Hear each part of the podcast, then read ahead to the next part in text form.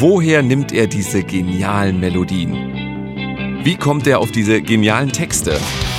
Du hast mich so oft angespuckt, geschlagen und getreten. Das war nicht sehr nett von dir, ich hatte nie darum gebeten. Vor allem aber stellt sich die Frage, hat der Typ sie noch alle? Doch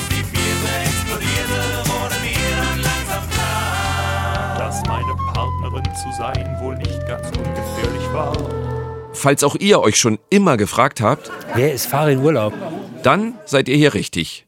Und eines kann ich schon versprechen, in dieser Folge reden vor allem Bela, Farin und Rott. Diese eine Liebe. 40 Jahre die Ärzte. Ein ARD-Podcast zur Berlin-Tour. Von mir, Marco Seifert. Folge 3. Farin Urlaub.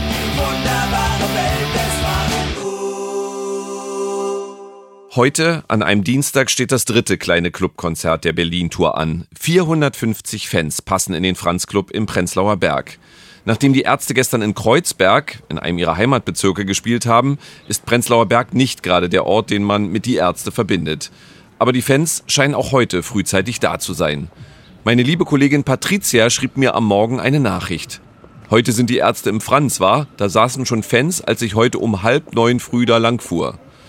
Wenn das Konzert nachher losgeht, haben sie also vermutlich schon mehr als zwölf Stunden gewartet. Mir ist.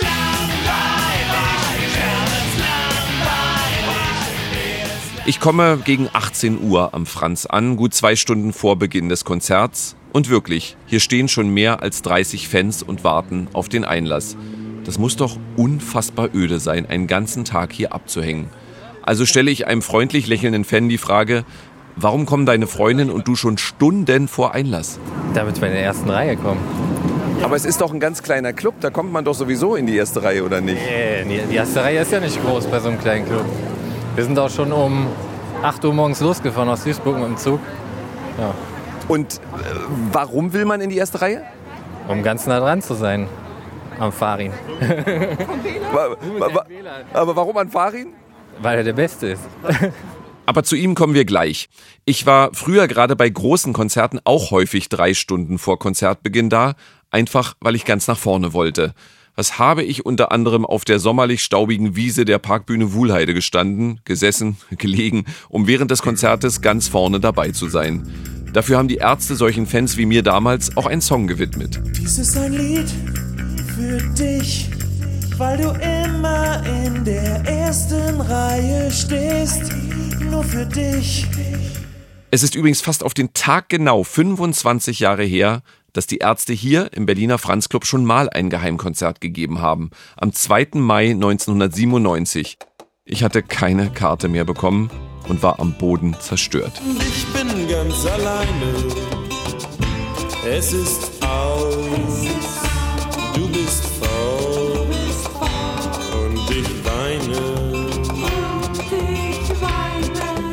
Doch da es in diesem Podcast nicht um die schweren Momente in meinem Leben geht, kommen wir zum eigentlichen Protagonisten dieser Folge. Farin heißt der bürgerlich Jan, wurde 1963 in Berlin geboren. Früher habe ich immer gerne behauptet, der war auf derselben Schule wie ich. Das stimmt auch. Es war die Humboldt-Schule in Berlin-Tegel, nur war er sieben oder acht Jahre vor mir da und ist nach einem halben Jahr aufs Georg-Herwig-Gymnasium nach Berlin-Hermsdorf gewechselt. Passenderweise eine Schule mit musikalischem Schwerpunkt.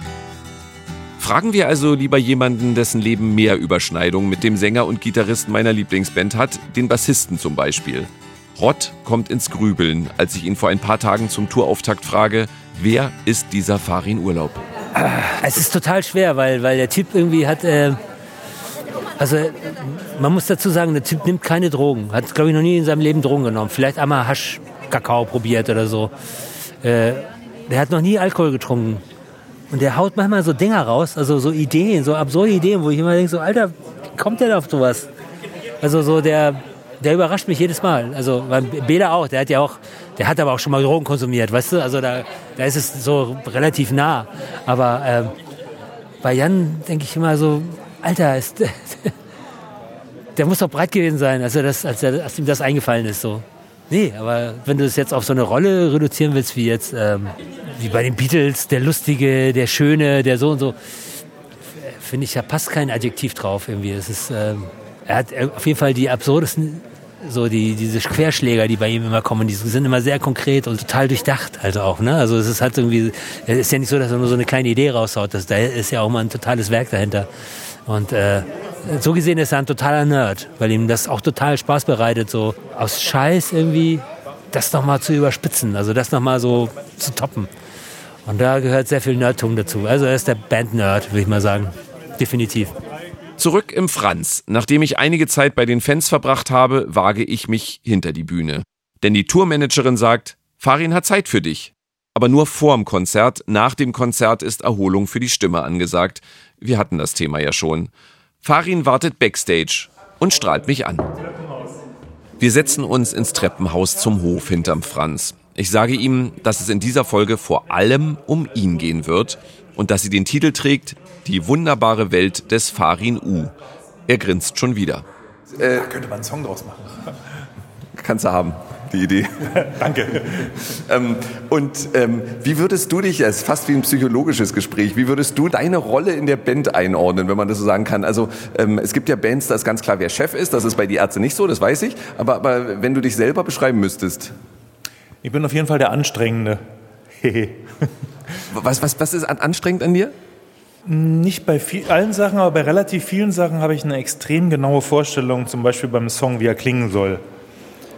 Und ich habe sehr lange dafür gebraucht, da auch mal bei meinen Liedern andere Meinungen zuzulassen. Weil ich immer dachte, aber ich hab's doch, ich hab's doch im Kopf. Und dann habe ich es auch versucht auf dem Demo immer, also meine Demos sind immer unfassbar ausführlich. Die anderen sind so, danke, dass du uns so viel Platz lässt. Äh, weil erstens macht es mir Spaß und zweitens habe ich halt so eine Idee. Also und die Idee ist halt nicht nur der Text und die Melodie, sondern die Idee ist der gesamte Song. Das funktioniert manchmal gut, nicht immer. Und jetzt über die Jahre habe ich jetzt auch gelernt, den Input der anderen viel mehr zuzulassen und den auch gut zu finden. Aber es gibt immer noch so Momente, wo ich sage, nein, der Break muss jetzt wirklich ganz genauso wie auf dem Demo. Und Peter so, Mann, Arsch. Aber er macht's denn. Da bin ich, glaube ich, sehr anstrengend dann manchmal. Würden die beiden Begriffe Perfektionist und Kontrollfreak dich gut umschreiben? Nee, überhaupt nicht, weil für einen Perfektionisten bin ich viel zu schlecht. Nee, du lachst, ich meine das ernst. Also wir haben halt diesen Übergitarristen in der Band, also Überinstrumentalisten, der spielt ja auch unfassbar gut Schlagzeug zum Beispiel, was kaum jemand weiß, wie gut der wirklich spielt. Der Rott. Der Rott, genau. Also der Bela auch, aber der Rott spielt halt, wie soll ich sagen, nochmal andere Sachen. Und ähm, also schon deswegen kann ich kein Perfektionist sein. Was war das andere? Perfektionist und? Kontrollfreak. Was mich selber angeht, habe ich schon strenge Maßstäbe. Wenn ich Chöre einsinge, dann sollen die halt wirklich alle gut sein. Und so, das kann ich zum Glück, ist eine der wenigen Sachen, die ich kann. Also ich glaube, das ist nicht so schlimm. Aber so, so richtig einfach ist es wahrscheinlich auch nicht. Das war sehr sympathisch von dir gerade, dass äh, als ich dich fragte, wie deine Rolle in der Band ist, du erstmal Sachen gesagt hast, du bist anstrengend und das ist schwierig.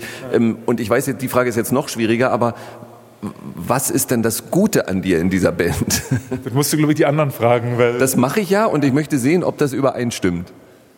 Ich habe meistens extrem gute Laune. Das ist schon mal eine Bank. Und ich bin sehr zuverlässig. Also wenn du mir sagst, wir müssen um 4 Uhr losfahren, dann bin ich um 10 vor 4 da mit allem, was ich brauche.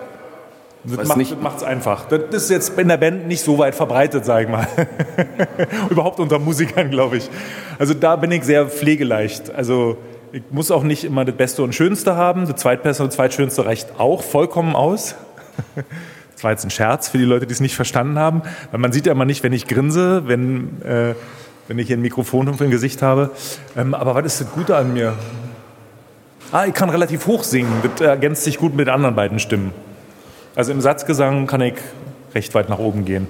Damit ich auf dieser Tour weiter dabei bleiben darf, aber auch weil ich es wirklich so empfinde, ähm, ich halte dich ja, was das ähm, Komponieren und das Texten betrifft, für ein Genie. Ja, ähm, Genies sind andere Leute. Also mit Genie habe ich wirklich überhaupt nichts am Hut.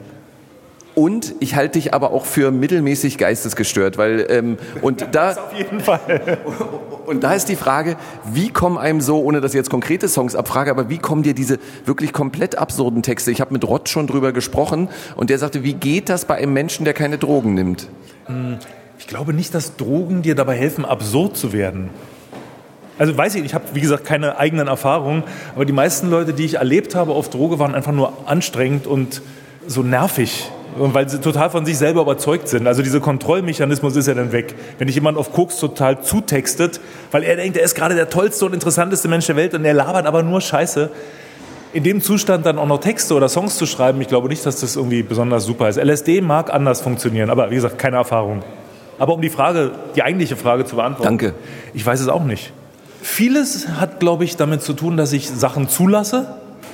Also wenn mir was einfällt und es ist bescheuert, dann sage ich nicht gleich, das ist ja bescheuert, sondern ich sage, mal gucken, wo es hinführt. Und was äh, viele Künstler von sich behaupten und ich auch, ist dieses 5% Inspiration, 95% Transpiration. Also ich feile an Ideen so lange rum, bis ich zufrieden bin. Da bei meinen eigenen Ideen kann ich schon zum Perfektionismus äh, tendieren. Also wenn der Reim nur so ungefähr gut ist, bin ich meistens nicht zufrieden, sondern er muss halt im Idealfall hört sich ein Song so an, als würde sich jemand mit dir unterhalten und dann merkst du aber, dass das Versmaß und die Reime komplett stimmen. Ich an der Uni, das ging schnell. Zehn Semester BWL. Ich mit Abschluss, Freude groß. Ich seit einem Jahr arbeitslos. Ich mit Antrag auf Hartz IV. Hier setzt mein Vermieter mich vor die Tür. Ich ungewaschen, unrasiert. Alles probiert, doch nichts hat funktioniert. Du hast das eben angedeutet, dass du früher bestimmte Sachen nicht so zulassen konntest. Würdest du, wenn du jetzt auf 40 Jahre die Ärzte zurückblickst, sagen, früher war ich manchmal aber auch echt anstrengend oder noch anstrengender oder unleidlicher als jetzt? Also blickst du mit, mit Milde auf den äh, jüngeren Farin Urlaub zurück? Naja, es gab ja niemanden, der uns irgendwie beigebracht hat, wie es geht oder gezeigt hat, wie es geht. Wir hatten nur Role Models, die schon erfolgreich waren. Aber wie man da hinkommt oder wie man irgendwie ein Publikum unterhält, das haben wir halt ausprobiert und haben dann irgendwann so unseren Weg gefunden, den offenbar ein paar Leute mögen.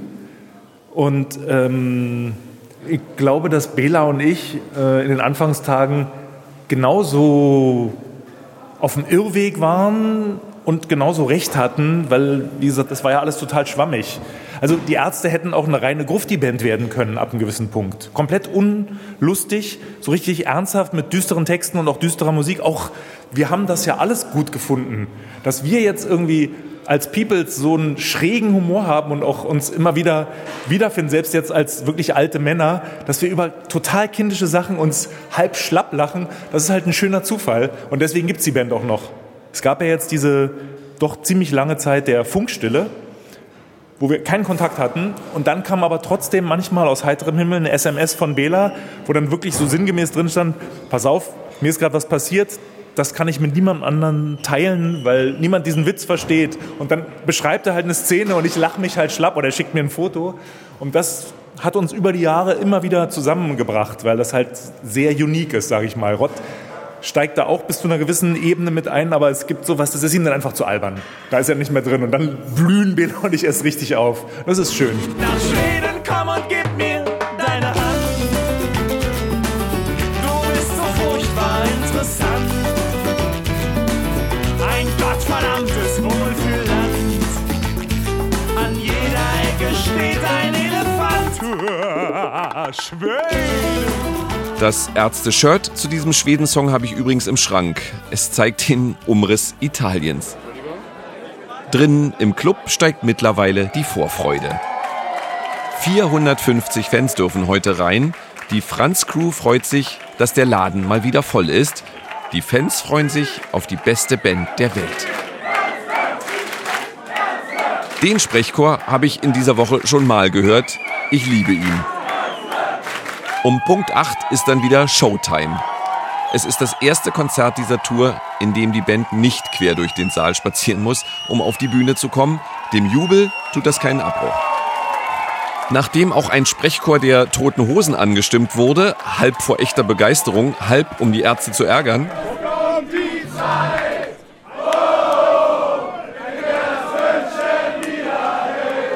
stürze ich mich nach einer halben Stunde voll in den Trubel, schaffe es sogar bis in die dritte Reihe. Hier ist es eng und sehr schwitzig. Können bitte alle zukünftig ihre T-Shirts anlassen? Danke. Trotzdem habe ich Spaß. Heute wird es besonders rockig, was vorne dazu führt, dass ich mir mehrere Ellenbogen einfange, weil noch ausgelassener gepokt wird. Und ich bin mittendrin, als die Rufe ertönen.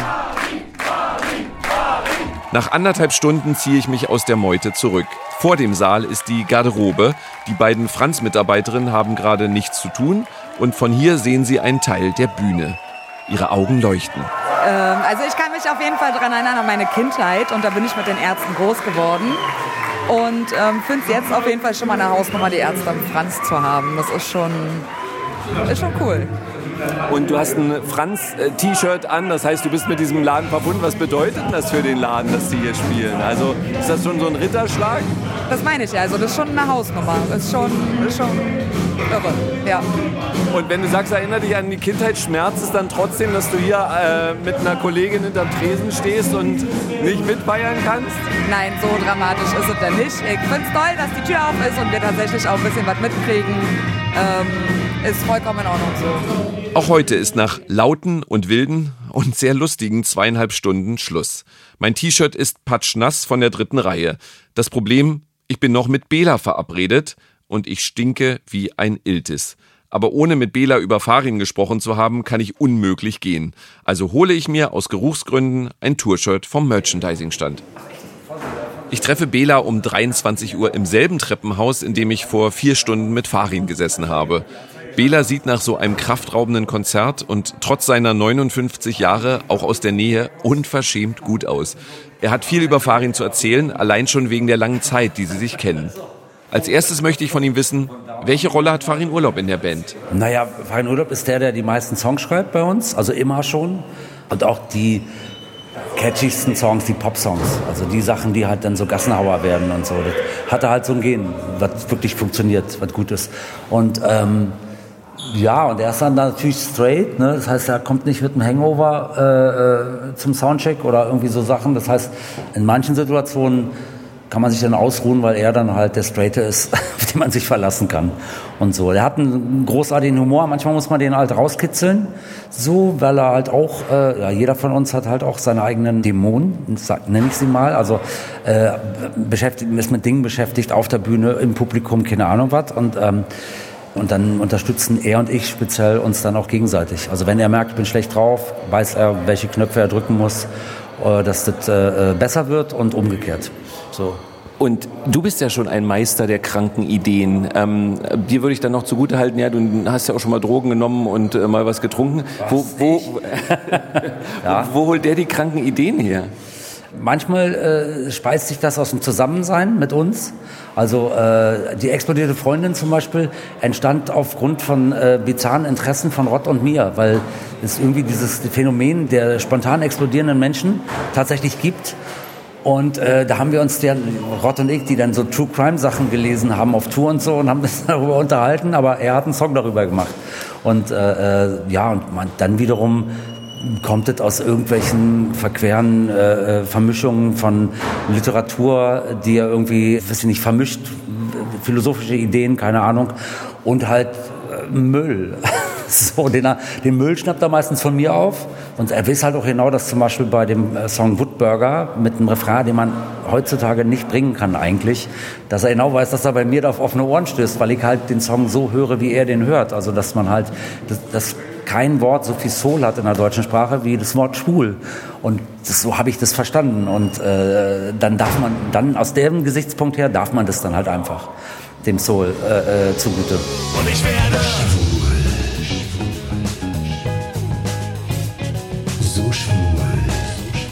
Nach all dem Lob möchte ich von Bela aber wissen, hat Farin Urlaub denn auch schlechte Eigenschaften? Also, was nervt ist manchmal, dass er, dass er so unfassbar pünktlich ist, dass er meistens zu früh gerne zu früh kam. Er weiß bei mir, dass es nicht geht. Ich glaube tatsächlich, dass der manchmal, wenn er mich irgendwo abholt, dass er manchmal wartet vor der Tür, bis er dann klingelt oder so, weiß ich nicht. Und der ist halt auch kurz vor dem Konzert, will er so schnell auf die Bühne und findet tausend Argumente. Äh, ja, die freuen sich dann, dann können sie früher nach Hause und so. Und das ist Blödsinn. So, weil er kann, der ist so ungeduldig und so, und dann kann dann nicht warten. Und ähm, das ist eine gute Eigenschaft, aber halt auch eine nervige, wenn man halt denkt, ja, Rock'n'Roll hat mit Pünktlichkeit ja nicht so viel zu tun. Also so muss man, man muss die Leute ja nicht eine Stunde warten lassen. Wir sind ja alle keine Pete Dohertys, aber wir, äh, äh, also dann so, also Punkt 8 und so. Deshalb gab es auch mal die Parodie, ich weiß nicht, ob er das so verstanden hat, als wir dann auf Tour gingen und sagten, wir fangen Viertel nach acht an, nach der Tagesschau. Das war halt tatsächlich so ein bisschen so äh, eine Parodie darauf, auf diese Pünktlichkeit. Ich habe Freunde und wir sind unterschiedlich, aber da würde ich sagen, wir leben auf demselben Planeten. Ich würde sagen, Bela B. und Farin Urlaub leben nicht auf demselben Planeten. Nee, weit gefehlt. Wir leben ganz klar auf dem gleichen Planeten. Und aber auf dem Planeten, auf dem wir leben, lebt niemand sonst.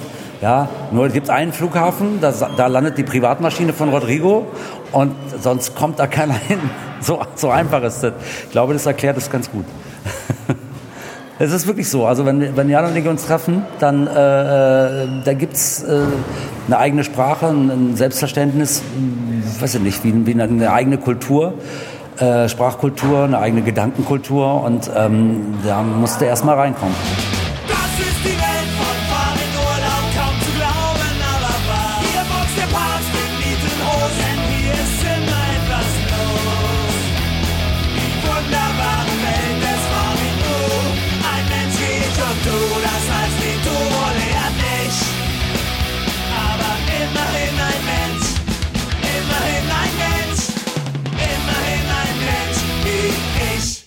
In zwei Tagen gibt's dann die nächste Folge. Ein Lied für dich, die Ärzte und ihre Fans. Und das sind viele. Diese eine Liebe. 40 Jahre die Ärzte ist eine ARD-Podcast-Serie zur Berlin-Tour. Von mir, Marco Seifert. Regie und Produktion Max Stern und Stefan Lindner. Redaktion Diana Rapowitsch und Gabi Beck. Musik die Ärzte. All right, fellas. I'm the hidden track, and I'm a roadie dudes. Und wie fandst du das heutige Konzert? Für mich eine Zeitenwende. Eine Offenbarung.